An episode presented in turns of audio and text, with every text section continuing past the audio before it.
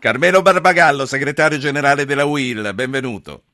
Buonasera a tutti voi. Senta, ascoltiamoci un ascoltatore e poi le chiedo se le motivazioni dello sciopero restano tutte in piedi, perché dopodomani c'è lo sciopero generale. Giovanni Ferrara, buonasera. Buonasera a lei, buonasera a tutti.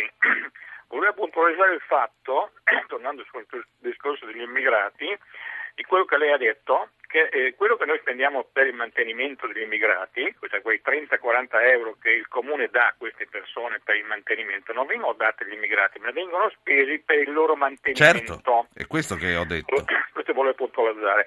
E poi volevo dire, io abito a Ferrara, una provincia in cui 2 giorni fa è stato indicato, abbiamo 33.000 disoccupati, più classi integrati. Allora, in questa provincia sono già distribuiti circa 400 immigrati nei vari paesi e siamo uno dei paesi con l'economia più povera del nord Italia. Questo non è razzismo, ma i nostri pensionati percepiscono, la platea del 42% dell'INPS, circa 500 euro al mese. Quindi questi, a noi ci costano circa 900 euro a testa questi immigrati, mentre i nostri pensionati prendono 500-600 euro al mese e devono pagare la tasi e anche le utenze. Questo non è razzismo, ma è una constatazione purtroppo... E la proposta che farebbe lei per evitare questo problema? Bisogna limitare il numero di questi immigrati, non li voglio mandare via, ma bisogna limitarne il numero. Questa è la mia proposta. Sì. Poi le chiedo anche come si potrebbe fare a limitare l'ingresso.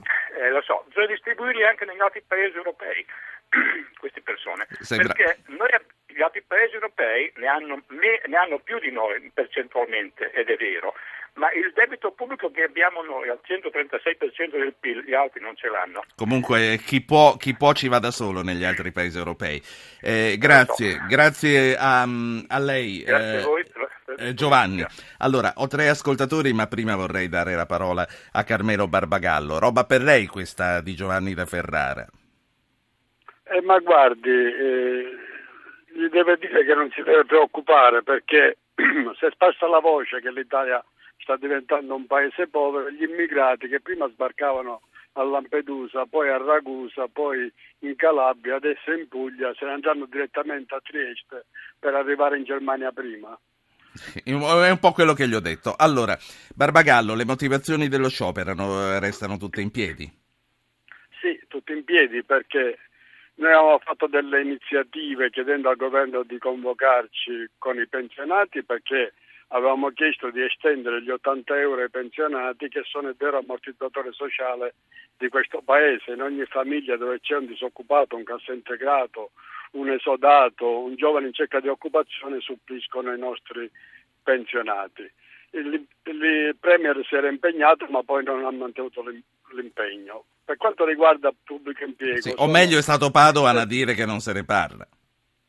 Qualcuno del governo l'ha detto, sì. Quindi sempre il governo è.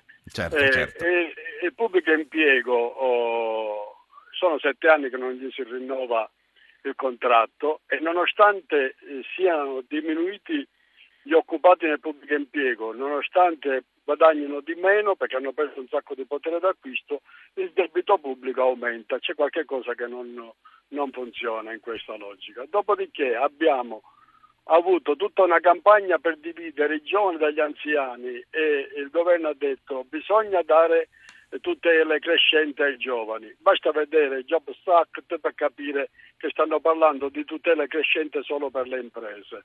Oggi un giovane rischia di essere assunto magari con un contratto a tempo indeterminato, se non gli fanno una falsa partita IVA o un voucher, ma poi può essere assunto con una mansione per legge demansionato quando vogliono, può essere autocontrollato con gli audiovisivi e quant'altro senza contrattazione con il sindacato, e poi alla fine dei 3 anni con la decontribuzione che si dà agli imprenditori può essere licenziato, e il datore di lavoro che ha fatto questo capolavoro ci guadagna circa 10.000 euro. Non so se questa è una garanzia per i giovani. Senta Barbagallo, ascoltiamo 3 voci dal nostro pubblico, è probabile che le diano ragione. Sentiamo Gino, Massimo e Pierluca. Chiedo a tutti velocità. Gino, buonasera. Sì, buonasera a tutti. Guardi, sarò quasi telegrafico. Allora, io sciopero lo faccio e mi costa a me fare sciopero un giorno, perché sono un dipendente, sono operaio, ok? Non faccio il ponte, la mia ovviamente è una testimonianza. E la Picerno, la mia tessera della CGL è vera, è reale. Prima di dire certe cose bisognerebbe pensarci tante volte. E poi l'ultima cosa, secondo me Renzi dovrebbe cambiare atteggiamento verso il sindacato, perché quello che diceva il segretario della UIL è vero, cioè non possono continuare a ragionare così. Sì, le ha dette tutte. Gino, grazie. Massimo da Verona, buonasera. Sì, buonasera dottor Po, a lei e ai suoi ospiti e agli ascoltatori. Telegrafico anch'io. Io dico una cosa, questo sciopero non so quanto servirà, perché purtroppo è uno sciopero che un giorno sarà difficile che funzioni. Bisognerebbe fare uno sciopero ad oltranza, finché il governo non cede. Grazie, come hanno fatto a Terni, lei dice. Esatto. E il prossimo è proprio da Terni, è Pierluca. Buonasera Pierluca. Buonasera dottore. Prego. Guardi, lei ha nominato lo sciopero di Terni, quello è stata una dimostrazione di come si fa sciopero, di come si costruisce un'alternativa alla chiusura di una fabbrica. E quindi anche noi che non siamo direttamente interessati come dipendenti delle acciaierie di Terni, anche noi a Terni faremo sciopero il più possibile, soprattutto come dipendenti pubblici, perché quello che ha detto il segretario Barbagallo per noi è sotto gli occhi tutti i giorni. Ma io volevo fare anche notare che lo sciopero si dovrebbe fare anche per quello che noi abbiamo ascoltato in questi giorni, quando qualcuno iscritto al PD, e questo ricordiamocelo, va alle cene e non paga, e pagando non dimostra, e non abbiamo un elenco di queste persone. Cioè la politica è diventata sovvenzionare non si sa con quali soldi e chiunque senza rispetto. Grazie. Barbagallo, poi ci salutiamo. Le ha servito le ha dato un bell'assist sui costi della politica. Voi oggi avete rivelato dei dati tendenti a dimostrare che i costi della politica non calano, anzi. Guardi, ogni volta che diciamo, così come dice il governatore della Banca d'Italia, che per fare occupazione bisogna fare investimenti pubblici e privati, il governatore della Banca d'Italia non mi risulta che sia iscritto al sindacato. Ogni volta che diciamo questo ci spiegano che c'è il debito pubblico e c'è la legge di stabilità. E allora, per decreto non si fa occupazione, ma ci sono 3 capitoli dove il governo potrebbe attingere le risorse che servono. I capitoli sono evasione fiscale 150 miliardi, corruzione 70 miliardi, costi della politica 27 miliardi, e su queste, forse perché votano anche gli evasori, i corruttori e nella politica non si possono abbassare i costi perché la democrazia costa, non c'è niente che si faccia per recuperare le risorse che servono per Segretario, il Paese. Lei che cosa ne pensa della dimostrazione che hanno dato gli operai di Terni?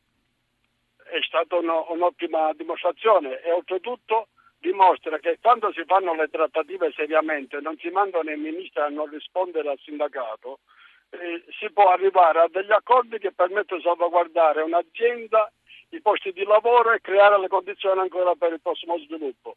Noi abbiamo detto pure di sì all'ipotesi di un intervento pubblico sull'ILVA, così come diciamo di sì a tutte le ipotesi per cominciare a discutere seriamente di come uscire dalla crisi e non facendo annunci. Che il governo si impegni a non rispettare il 3% del patto di stabilità perché è un'invenzione fatta per affamare i popoli dell'Europa. Segretario Barbagallo, l'ultima cosa, telegrafica. Renzi si stupisce che scioperiate oggi e non l'abbiate fatto di fronte alle lacrime e al sangue imposte da Monti.